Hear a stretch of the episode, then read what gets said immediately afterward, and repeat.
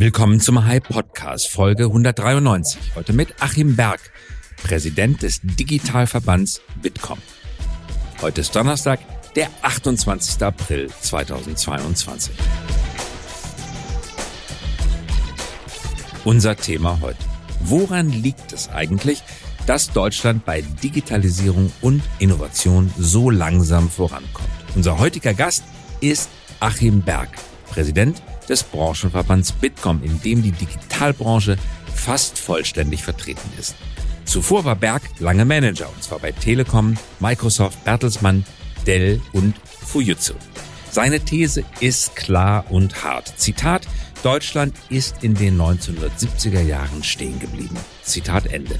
Unser Wohlstand, glaubt er, macht uns behäbig und diese Behäbigkeit genau gefährdet unseren Wohlstand. Schlagfertig, klug und voller anschaulicher Beispiele beschreibt Berg ein Land im Wartezustand, in dem sich zum Glück manches doch bewegt.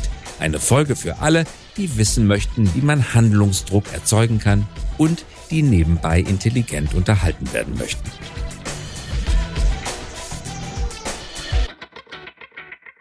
Achim Berg, ganz herzlich willkommen. Ja, lieber Christoph, herzlich willkommen. Freue mich sehr. Schön, dass du mit dabei bist. Seit 2017 bist du Präsident der Bitkom. Bitkom 1999 gegründet, vertritt über 2000 Unternehmen, davon 1000 Mittelständler, 500 Startups. Die Hälfte der 40 DAX-Unternehmen und weitere Global Player sind bei euch im Verband organisiert. Ihr seid die Stimme der Digitalwirtschaft. Jetzt erleben wir eine ganz besondere Zeit. Die Inflation steigt, es droht eine Stagnation, Stagflation steht uns bevor, weltpolitische Krisen, Innovation kann uns vielleicht aus dieser Malaise befreien. Wie können wir den Wohlstand der Zukunft sichern? Lass mir zuerst mal feststellen, dass wir, glaube ich, uns im Bewusstsein müssen, das sagen auch nur sehr wenige Politiker, dass der Wohlstand gerade kräftig abschmilzt in Deutschland. Das wird sehr ungern gesagt. Ich habe es von Friedrich Merz einmal gehört, aber sonst nicht. Dass wir leben gerade nicht in der Situation, äh, wo wir in Deutschland uns den Wohlstand erhöhen. Ich glaube, da sind wir in einem Trugschluss. Und ähm, äh, das, was mir so ein bisschen fehlt, aber ich möchte auch nicht nur klagen, ist, dass wir in Deutschland ähm, wegen etwas innovationsfeindlich geworden sind. Vielleicht ist es avers. Wir gehen die Risiken nicht mehr ein, ähm, weil Innovation ist auch mit Risiken verbunden. Ähm, wir sollten uns mal die Frage stellen, warum wir eigentlich so lange für Projekte brauchen, warum wir so lange für Themen brauchen. Und jetzt im Rahmen dieser Krise, Ukraine, was da ist, merken wir eigentlich, wie abhängig wir von anderen sind und wie verwundbar wir sind. Und das ist vielleicht äh, gerade ein Punkt, den wir uns auch alle mal klar machen müssen. Also so ein Ruck, der berühmte Ruck, der in Deutschland durchgehen sollte, den sollten wir mal nicht vergessen. Mhm. Abhängigkeiten aus dem Ausland von China, Russland ist natürlich eine direkte Folge der Globalisierung. Das war ja bis vor kurzem angesagt, dass man seine Produktion auslagert. Internationale Arbeitsteilung, Porter hat jeder zitiert, Competitive Advantage. Jeder macht das, was er am besten kann. Und die Logistikbranche schaufelt es von Produktionsstandort zu Produktionsstandort und am Ende zum Konsumenten. Stehen wir vor einer Phase der Deglobalisierung? Wird das zurückgedreht? Kommt die Produktion zurück nach Hessen? Also ich würde es mal ähm, das Thema digitale Souveränität vielleicht mal nehmen. Das ist vielleicht die Antwort darauf. Also gerade die deutsche und europäische Antwort auf diese US-amerikanischen, auch chinesischen Drohszenarien ähm, muss ja ein Konzept der digitalen Souveränität sein und damit auch wirklich so Projekte wie zum Beispiel diese Cloud-Initiative Gaia X oder auch diese Förderung dieser Halbleiterproduktion in, in Europa zu priorisieren, ist ja ein Muss. Und das ist, glaube ich, eine sehr gute Antwort. Aber ganz ehrlich, hier gibt es noch aktiven Handlungsbedarf. Mhm. Was könnte man denn kon äh, konkret tun? Zum Beispiel digitale Souveränität. Also die beiden Themen, die ich gerade genannt habe. Gaia X ist ja nichts anderes, als dass ich, dass ich auch das Thema Cloud und, äh, und auch mal europäisiere, nach europäischen Regeln spielen lasse, was übrigens nicht bedeutet, dass ich die Hyperscaler ausschließen möchte. Ich möchte nur die Regeln setzen, wie wir mit Daten umgehen, wie wir in Europa äh, agieren, wie wir auch zum Beispiel Datenräume schaffen. Wir haben gerade die Automobilindustrie, vielleicht nur als Beispiel, wo es ja wichtig ist, dass Datenaustausch, Datenräume zu schaffen, sehr wichtig sind, genauso wie in der Medizintechnik. Ähm, weil ganz ehrlich, wie kann es sein, dass wir in der Pandemie äh, Daten über die Pandemie im Ausland zukaufen müssen, weil wir selber nicht in der Lage sind, die zu sammeln? Das ist vielleicht ein Punkt. Den zweiten Punkt ist das Thema Halbleiter, was ja jetzt gerade auch in aller Munde ist. Ähm, äh, die, die, die, die, die Chipknappheit die bremst ja bei uns die komplette äh, die Wirtschaft ein. In allen Bereichen, wer ein Auto bestellt, egal was passiert, es hat alles Lieferschwierigkeiten. Das liegt an Halbleitern, vielleicht zur Erklärung. Das liegt nicht an den High-End-Chips. Es liegt mehr an den normalen Chips, an den, an den, an die etwas weniger wertvollen, sagen wir mal so. Die High-End-Chips werden noch, sind im Moment ganz gut auf Lager verfügbar. Wenigstens das, was mir die, die Distributoren sagen.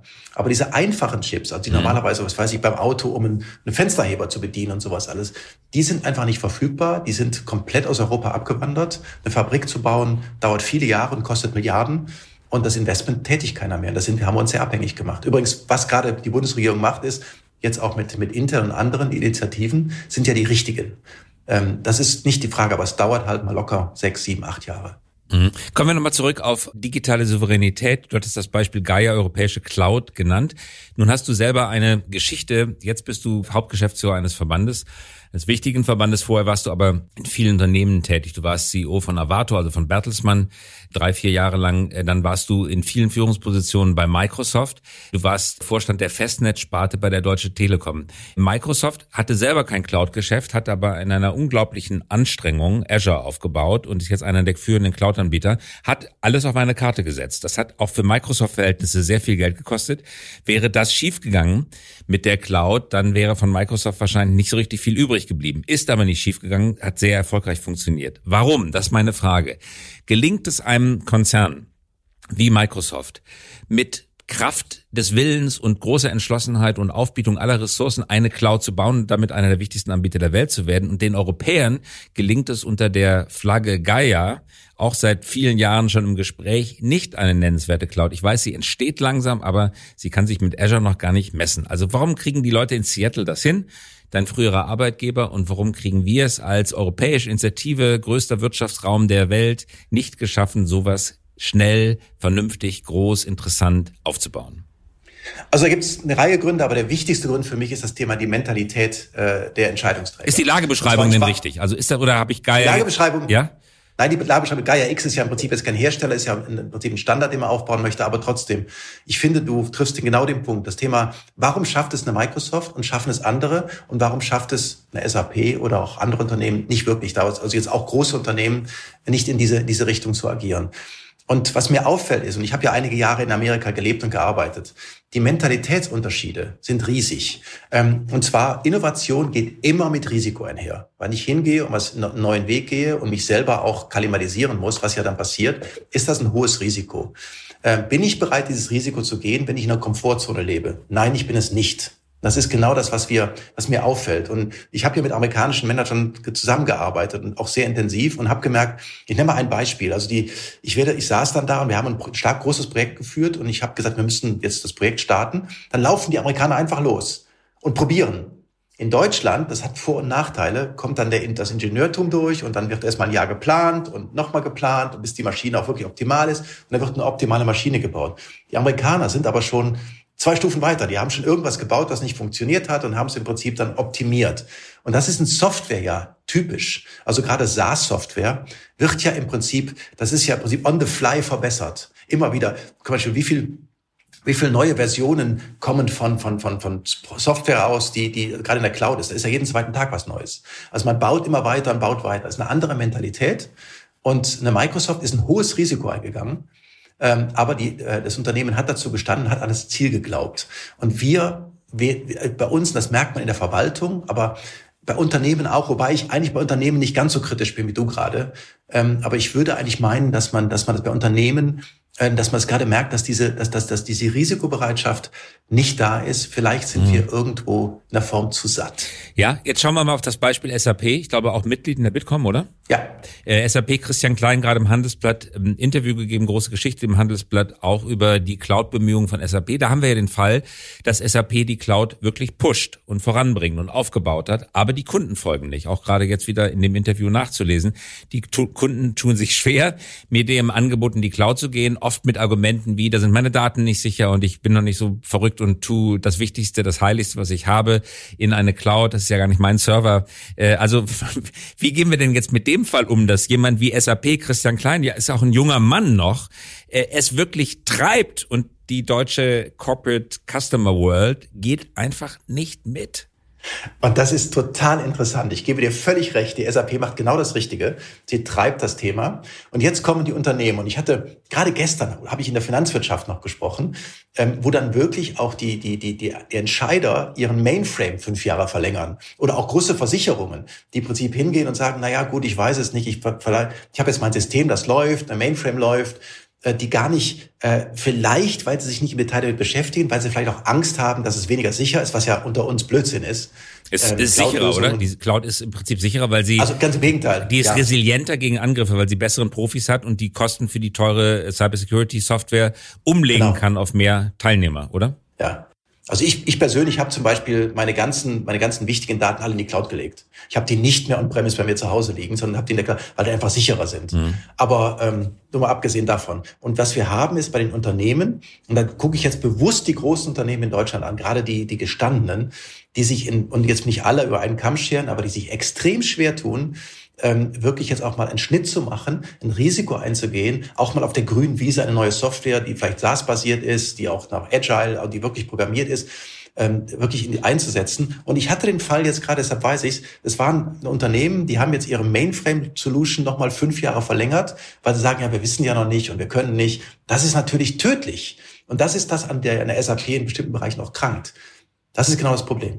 Und Mainframe heißt 70er Jahre, oder? Wenn überhaupt. Ja, ja, klar, natürlich. Das, das ist, ist in Fortran und COBOL programmiert und man findet ja. niemanden mehr, der den Source Code bearbeiten kann, oder? Ja, ja, ich könnte es noch. Ich habe Fortran und Kobold studiert, aber ich weiß nicht, ob ich es noch könnte. Aber es ist genau der Punkt. Also wir haben, das ist wirklich so. Es gibt wirklich Unternehmen, die suchen nach Fortran und Kobold-Programmierer. Ja, aber was kann man da denn jetzt tun? Ich meine, von dem Ruck, von dem du gerade sprachst, wird ja schon lange gesprochen.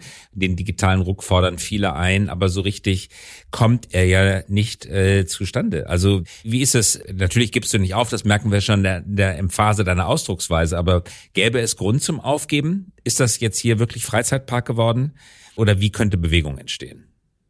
Die Bewegung entsteht gerade, indem das, was gerade passiert, ich das nochmal erwähne, die Bewegung entsteht dadurch, dass wir unseren Wohlstand verlieren, dass wir den Anschluss verlieren an andere, die schneller sind, dass die Unternehmen gezwungen sind, umzudenken. Jetzt haben wir das Thema, ähm, ich hatte gerade auch eine Diskussion, ähm, mal ganz ehrlich geschaut, wie viel digital affine Aufsichtsräte gibt es? Ich meine jetzt wirklich digital affin die auch wirklich wissen, wie es funktioniert, die vielleicht auch einen Informatik-Background haben. Das ist sehr, sehr überschaubar.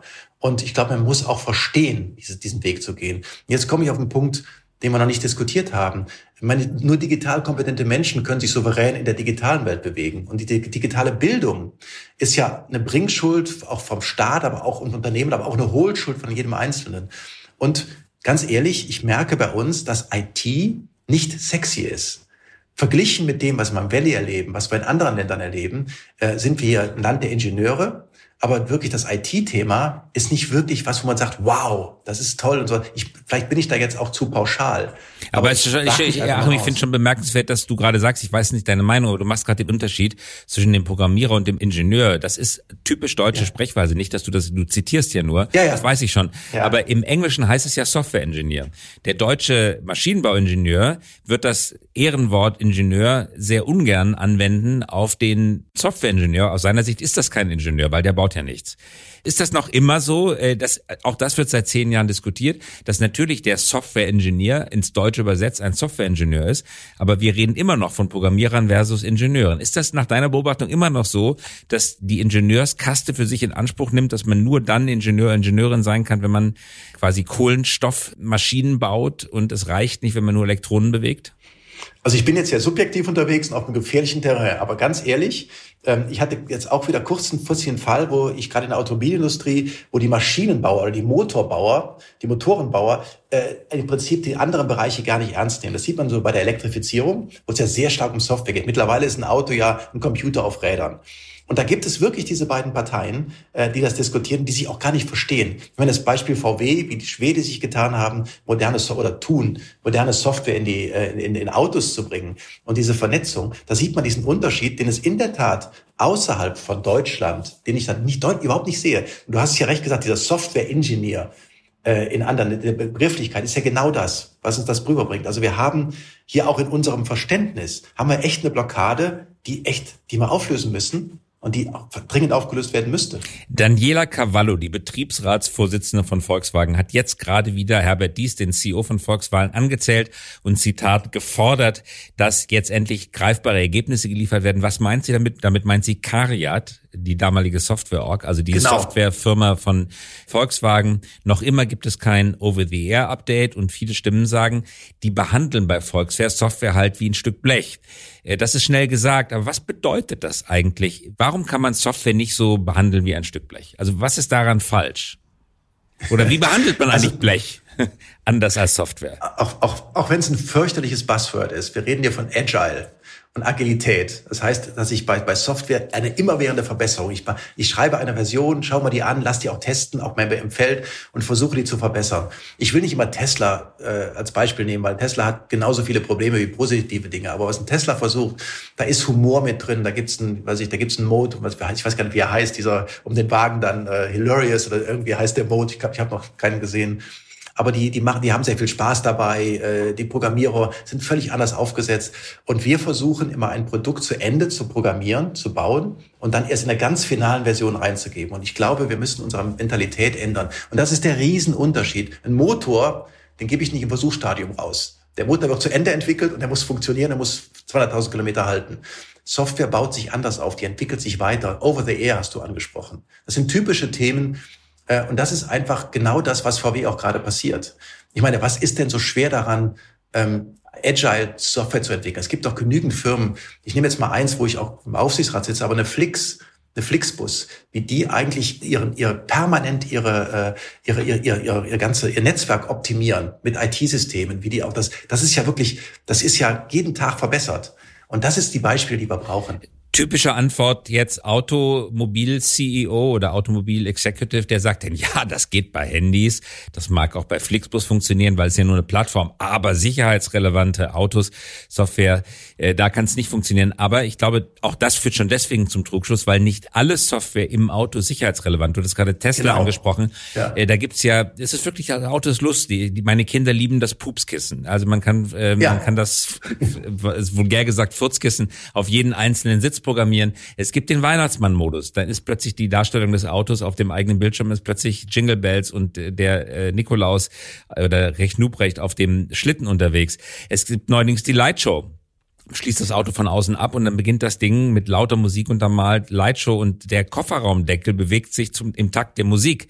Das Auto beginnt vor den eigenen Augen zu tanzen. Man kann die äh, Kupe im Stehmodus umprogrammieren und die kann alle möglichen Töne absolvieren. Richtig lustig. Man kann sogar fünf eigene Töne mit USB-Stick draufspielen. Also Verspieltheit, die absolut überhaupt gar nicht sicherheitsrelevant ist. Warum gibt es in deutschen Premium-Autos nicht ein einziges humorvolles Element. Ist das verboten? Ist das, ist, darf Auto nicht Spaß machen? Muss es immer Freude an Dynamik sein? Muss es immer sozusagen die alleinige sonntägliche Fahrt über den Bergpass sein? Äh, Spaß haben ist verboten oder woran liegt das? Also wenn du, was, du hast das gerade mit so viel Begeisterung geschildert und ich kann das nur folgen. Ich habe das Gleiche. Wenn du das einem, äh, einem deutschen CEO eines Unternehmens, eines, eines Automobilunternehmens sagst, ja, was soll der Quatsch? Das Auto muss fahren, das muss effizient sein, das muss dieser. Warum wollt ihr dann Weihnachtsmann über den Dingens laufen haben? Und ganz ehrlich. Weil es lustig ist. Ja, ganz ehrlich, genau. Und da kommt der 16-Jährige in mir durch und äh, wir sind ja beide in einem gesetzten Alter. Ich finde das gut und witzig und habe da Spaß dran. Auch bestimmte Lichtshows, die ja, also es ist einfach Themen, da, da muss ich mich auch mal an den Kunden richten, nach dem Kunden richten. Und glaube ich, ich hab's, ich mir fahren ja nur alle viele Autos, aber ich habe es in noch keinem Auto erlebt, außer in so einem Tesla, dass diese witzigen Dinge einfach mal ausprobiert werden. Ich glaube, da würde müsste man über den eigenen Schatten springen und muss mal diese, diese komplette Vernunft verlieren oder etwas unvernünftiger sein. Auf Deutsch wieder risikobereit. Mhm. Und das coolste Feature von allen ist, dass ein Autorennspiel in den Tesla eingebaut ist, dass man vom Fahrersitz im Stehmodus bedienen kann. Das heißt, ein Kind kann sich auf den Autofahrersitz setzen, linker Sitz, wo das Kind natürlich meine Kinder immer rein wollen und kann mit dem echten Lenkrad, mit dem echten Gaspedal und mit der echten Bremse ein Autorennspiel auf einem ziemlich großen 4K-Bildschirm, glaube ich, ist es, ähm, absolvieren. Das ist natürlich der absolute Kicker, eine Kundenbindungsmaßnahme par excellence, wenn man einem 16-Jährigen beibringen möchte, dass er selber in Tesla mal kaufen möchte mit seinem äh, ersten Geld, dann macht man so auf dem linken Fahrersitz. Träumt jedes Kind davon, echtes Rennen und das ist auch verblüffend echt. Also nach einer Weile hat man wirklich das Gefühl, man sitzt im echten Auto, sitzt man ja auch und fährt ein echtes Auto. Das ist verboten, ja. Humor ausgeschlossen. Ja, aber was du jetzt gerade beschreibst, um es wieder ins, ins Seriöse zurückzubringen, ist ja genau das. Das wirst du auch schon so ernst.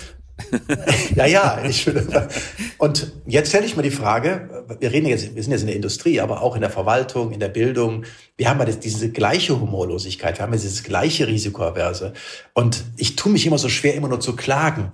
Auch gerade als, als Präsident des Digitalverbands. Es gibt ja Dinge, die man auch drehen könnte. Es gibt ja so, aber auch in der Verwaltung, äh, wenn ich in die Verwaltung schaue, dann sagen mir ja die, ähm, die, die, die Manager in der Verwaltung, was willst du eigentlich? Es funktioniert doch alles. Du kriegst deinen Personalausweis, du kannst dich doch ummelden, du kannst doch jenes und dieses machen. Wo ist denn dein Problem? Dass man das viel lieber von zu Hause macht oder ähm, dass man auch Wen, ja oder gerne Beispiele. weniger als sechs Wochen braucht oder nicht persönlich hin muss. Ja, und, und, und. Und dass ich auch mal an einem, vielleicht an einem, an einem, einem größeren Bau, also eine Unterführung nicht sechs Jahre arbeite, sondern ein Jahr, weil es einfach alles ineinander integriert ist, weil es sauber mit, mit 3D-Techniken gebaut ist, mit BIM-X oder wie es heißt. Das sind ja alles so Sachen, äh, dann diesen Schubs, woran liegt das? Ist das ein Mentalitätsthema? Und ich frage mich die ganze Zeit und ich versuche, dem auf den Grund zu kommen. Warum tun wir uns so schwer und warum sind wir so risikoavers? Das kann Vielleicht ist es an der, an, an dieser, an diesem extremen Wohlstand, den wir gewohnt sind. Wir sind ja eigentlich, ganz brutal, wenn man Deutschland ganz nüchtern betrachtet, sind wir in den 70s stehen geblieben. Das muss man brutal sagen. Und äh, ich stelle mir die Frage, weil wir beide diskutieren es ja auch auf Bühnen, überall, warum ist das so? Warum hängen wir dann in, in den 70s? Und ähm, letztendlich eine richtige Antwort gibt's nicht. Und ich versuche mich dann immer mit Antworten auf der Erklärung ich äh, sehe das Problem, aber warum haben wir zum Beispiel, wenn wir diese Regelungswut, ähm, wenn wir so eine, äh, sagen wir mal, ein neues Gesetz einführen, da muss, da muss eine, die IT-Sicherheit gefragt werden, die Personalräte müssen gefragt werden, der Datenschutzbeauftragte muss gefragt werden, der Gleichstellungsbeauftragte, das Finanz, der Finanzbereich muss gefragt werden. Und schon wird diese gute Idee, die man hat, unheimlich klein gemacht. Und äh, auch da mal die Risikobereitschaft und auch mal eine Entscheidung zu fällen, da tun wir uns unendlich schwer. Und das machen andere nicht so. Mhm. Vielleicht mal eine Interpretation, die es vielleicht ins Positive und uns ins Ehrenrettende wendet. Ja. Wir haben sehr, zumindest in unserer Lebenszeit, schon sehr, sehr viele Krisen überlebt und überwunden. Und da hat man schon mal das Recht, sich ein bisschen nach Sicherheit zu sehen. Meine Eltern äh, sind im Zweiten Weltkrieg geboren worden. Ich bin äh, 15 Jahre nach Ende des Zweiten Weltkriegs geboren worden oder 20 Jahre. Es gab äh, den Kalten Krieg. Wir haben den, der Atomkrieg hat zum Glück nicht stattgefunden. Äh, es gab keine konventionelle Auseinandersetzung unter äh, Bedingungen des Eisernen Vorhangs. Die Wende kam, der, die größte Reintegrationsaufgabe, die man sich überhaupt vorstellen kann. Dann kam die Lehman-Krise, die hat die ganze Welt betroffen. Dann kam die Dotcom-Blase. Dann kam Grexit, spricht ja kaum noch jemand drüber. Äh, Griechenland. Dann kam der Brexit. Jetzt ist der Ukraine-Krieg, eine Krise nach der anderen. Und holding on to your dear life, sagt man im Englischen. Also kann es sein, dass wir einfach umgeben von neuen Nachbarn in einer prekären Lage in Europa, sozusagen Durchreisestation für alle möglichen geopolitischen Ereignisse und Bedrohungen, dass man da ganz selbstverständlich, anders als die Amerikaner, geschützt von zwei Ozeanen und im Norden, im Süden jeweils ein Land und keins von den beiden aggressiv, dass man da sich ein Stück nach Sicherheit sehnt? Natürlich kann das sein, es wird sogar auch so sein. Aber jetzt hast du die ganzen Krisen angesprochen. Ähm, wir sehen ja jetzt gerade, äh, jetzt wird es auch ein bisschen enger. Also gerade jetzt mit Ukraine, mit Aggressions, mit der, mit der Angriffskrieg der Russen. Ähm, wir stellen sich jetzt schon die Frage, oh Gott, was müssen wir jetzt tun? Jetzt fängt es auf einmal an, was ist mit Öl, Gas, Energie? War das eine richtige Entscheidung, die Kernkraft ab, äh, abzuschalten oder fast abzuschalten? Die ganzen Diskussionen, die jetzt hochkommen, ähm, die sind ja eigentlich sehr gesund. Und ich glaube, und das ist jetzt meine, mein Wunsch und meine Hoffnung, ich glaube, dass diese Themen, die ja nicht sehr schön sind, auch die ganzen Krisen, uns dazu bewegen, dass wir bestimmte Dinge, auch bestimmte Hürden überspringen und dass wir bestimmte Themen auch mal sehr aktiver, sehr viel aktiver angehen. Und da gibt's äh, genug Beispiele für. Also wir müssen wir müssen uns bewegen. Wir müssen auch jetzt mal äh, unbequemere Themen machen. Wir reden über Aufrüstung. Das ist ja ein Begriff, den haben wir ja 50 Jahre nicht mehr gebraucht oder 30 Jahre. Ähm, also das ist, glaube ich, was, äh, wo ich jetzt wirklich die Hoffnung habe. Übrigens habe ich die Hoffnung, bei den Unternehmen, wir haben gerade über Unternehmen gesprochen, bei den Unternehmen sehe ich das sehr deutlich. Ich kenne sehr viele, sehr innovative Unternehmen, ähm, auch im Bitkom. Ich kenne sehr viele Unternehmen, die auch Weltmarktführer sind. Und zwar nicht die historischen, sondern auch neue Weltmarktführer, die in bestimmten Bereichen äh, den, den Markt erobern durch Technologien. Und da gibt es eine ganze Reihe, ich will die jetzt gar nicht hier nennen, aber eine Celonis um die Ecke, eine Flix und wie sie alle heißen und eine Personio, ich will gar nicht die Unternehmen nennen. Aber wir haben ja viele Unternehmen, die extrem aus Deutschland also die gerade auch im Technologiebereich extrem erfolgreich sind. Und äh, wir hängen so ein bisschen an diesem klassischen, an einer klassischen Industrie. Und was mich am meisten stört, ähm, was hier, habe ich schon ein paar Mal ist Verwaltung und Bildung. Da haben wir die größte offene Flanke. Mhm. Vielleicht letzter Punkt, Achim, was wir ja in Berlin beobachten können, völlig dysfunktionale Stadt, wahrscheinlich die am schlechtesten regierte Stadt Nordeuropas mit äh, gutem Grund und trotzdem eine sehr lebhafte Start-up-Szene, die erklärtermaßen nicht durch die Politik entstanden ist, auch nicht mit Hilfe der Politik, sondern die ist gegen die Politik entstanden. Berlin genau. ist ein großes, zu betoniertes Feld zu betoniert in den 70er Jahren und der Beton ist etwas brüchig geworden und in den Fugen wächst neues Leben. Das erklärt sozusagen den Startup-Erfolg. Also mit anderen Worten, wir haben es mit einer Workaround-Bewegung zu tun. Eine neue Generation von Gründern, finanziert von einer neuen Generation von Investoren, kümmern sich nicht drum, was im Staat passiert, machen das sozusagen alleine. Klingt positiv, ist eine Erfolgsgeschichte, birgt aber eine ganz große Gefahr, weil die Privatisierung des öffentlichen Raums führt natürlich am Ende dazu, dass Staatlichkeit, Staat und Gemeinschaft und Gesellschaft geschwächt werden. Ähm, es kann ja nicht sozusagen Sinn unserer gemeinschaftlichen Anstrengungen zur Erneuerung des Landes sein, dass wir in eine nicht zwei Klassengesellschaft, aber zwei Welten Staatlichkeit abrutschen. Die einen sind modern und die anderen pflegen weiter die Betondecke. Trotzdem, bei all auch den Beispielen, die du gerade genannt hast, Personio, Celonis und so, das sind alles Geschichten, die sind am Staat vorbei, ohne große nennenswerte staatliche Hilfe entstanden, mit privatem Geld finanziert. Parallelwelt, würde man sagen, ja. Gut, dass es stattgefunden hat, aber trotzdem kann es nicht Plädoyer meinerseits, aber vielleicht auch eine Frage an dich. Kann es nicht dabei bleiben, dass die einen Bewegung zeigen und die anderen ruhen sich sozusagen auf den Steuern all der Unternehmen, die diese Bewegung erzeugen, aus und machen so weiter wie in der Vergangenheit? Also ich sehe das weniger kritisch. Mhm. Ähm, der Schnellere schlägt den, den Langsamen. Die Unternehmen, die meinen, sie müssten ihrer, wie hast du gesagt, Betondecke stecken bleiben, äh, werden irgendwann so fest darin stecken bleiben, dass, es, dass sie im Weltmarkt oder im Markt verlieren werden. Das Neue setzt sich durch. Das ist das Gesetz des Marktes. Das stört mich gar nicht. Ähm, ich finde es auch richtig so und wir haben eine ganze Reihe gute Unternehmen. Ähm, die Politik ist da auch gar nicht so gefragt. Du hast zu Recht gesagt, es gibt genügend Geld auch zu Investitionen. Gute Unternehmen finden gutes Geld. Auch deutsches, europäisches oder weltweites. Das ist nicht das Thema. Was der Gesetzgeber tun könnte, er könnte die Mitarbeiterbeteiligung etwas einfacher gestalten. Das ist bei uns sehr kompliziert. Ja. Aber ansonsten ist dieser, dieser, dieser Trend, den ich sehe, das ist eine Rettung, was Positives für Deutschland. Und man sieht auch, dass die, gerade diese Unternehmen, und ich besitze ja in einer Reihe dieser Aufsichtsräte oder bin auch, stehe auch einigen vor, dass diese Unternehmen ihren Weg in der Welt gehen. Und zwar sehr erfolgreich. Also eine Flix hat gerade einen Greyhound gekauft. Das mhm. muss man sich mal Zunge zergehen lassen.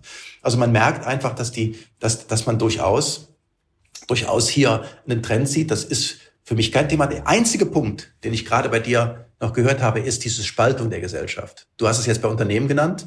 Aber wir haben ja ungefähr 25 Prozent der Bevölkerung, die diese Innovation auch ablehnen. Mhm. Das Moderne, Digitalisierung. Und das ist ja, das ist ja, das kann uns ja nicht, das kann, das müssen wir in den Griff bekommen. Wir müssen das lösen, weil dieser Graben verhindert viel und äh, wir müssen alle mitnehmen. Das ist überhaupt keine Frage für mich. Und das ist, glaube ich, der Aufgabe, die auch die Politik hat. Achim Berg, ganz herzlichen Dank. Das war ein wunderbares Schlusswort, eine sehr präzise Zusammenfassung, ein leidenschaftliches Gespräch. Viel Erfolg und alles Gute. Danke fürs Mitmachen. Vielen, vielen Dank. Das war der High Podcast. Dieser Podcast erscheint jeden Donnerstagabend um 18 Uhr. Damit Sie keine Folge verpassen, abonnieren Sie uns gerne jetzt oder hinterlassen Sie ein Like, wenn es Ihnen gefallen hat. Eine Produktion der Axel Springer High GmbH, einer führenden Beratung für Strategie und Umsetzung neuer Geschäftsmodelle. We support leaders in turning their organizations into 21st century winners. Über Post freuen wir uns unter christoph.käse at high.co. Und zum Abschluss noch eine Einladung. Haben Sie Lust, Teil unserer Mission zu werden? Wir wachsen kräftig und suchen daher Verstärkung für unsere Consulting-Teams auf allen Ebenen, von Praktikanten und Praktikantinnen bis hin zu Teamleads. Mehr finden Sie dazu auf unserer Karriereseite unter hi.co slash career. hy.co slash Career.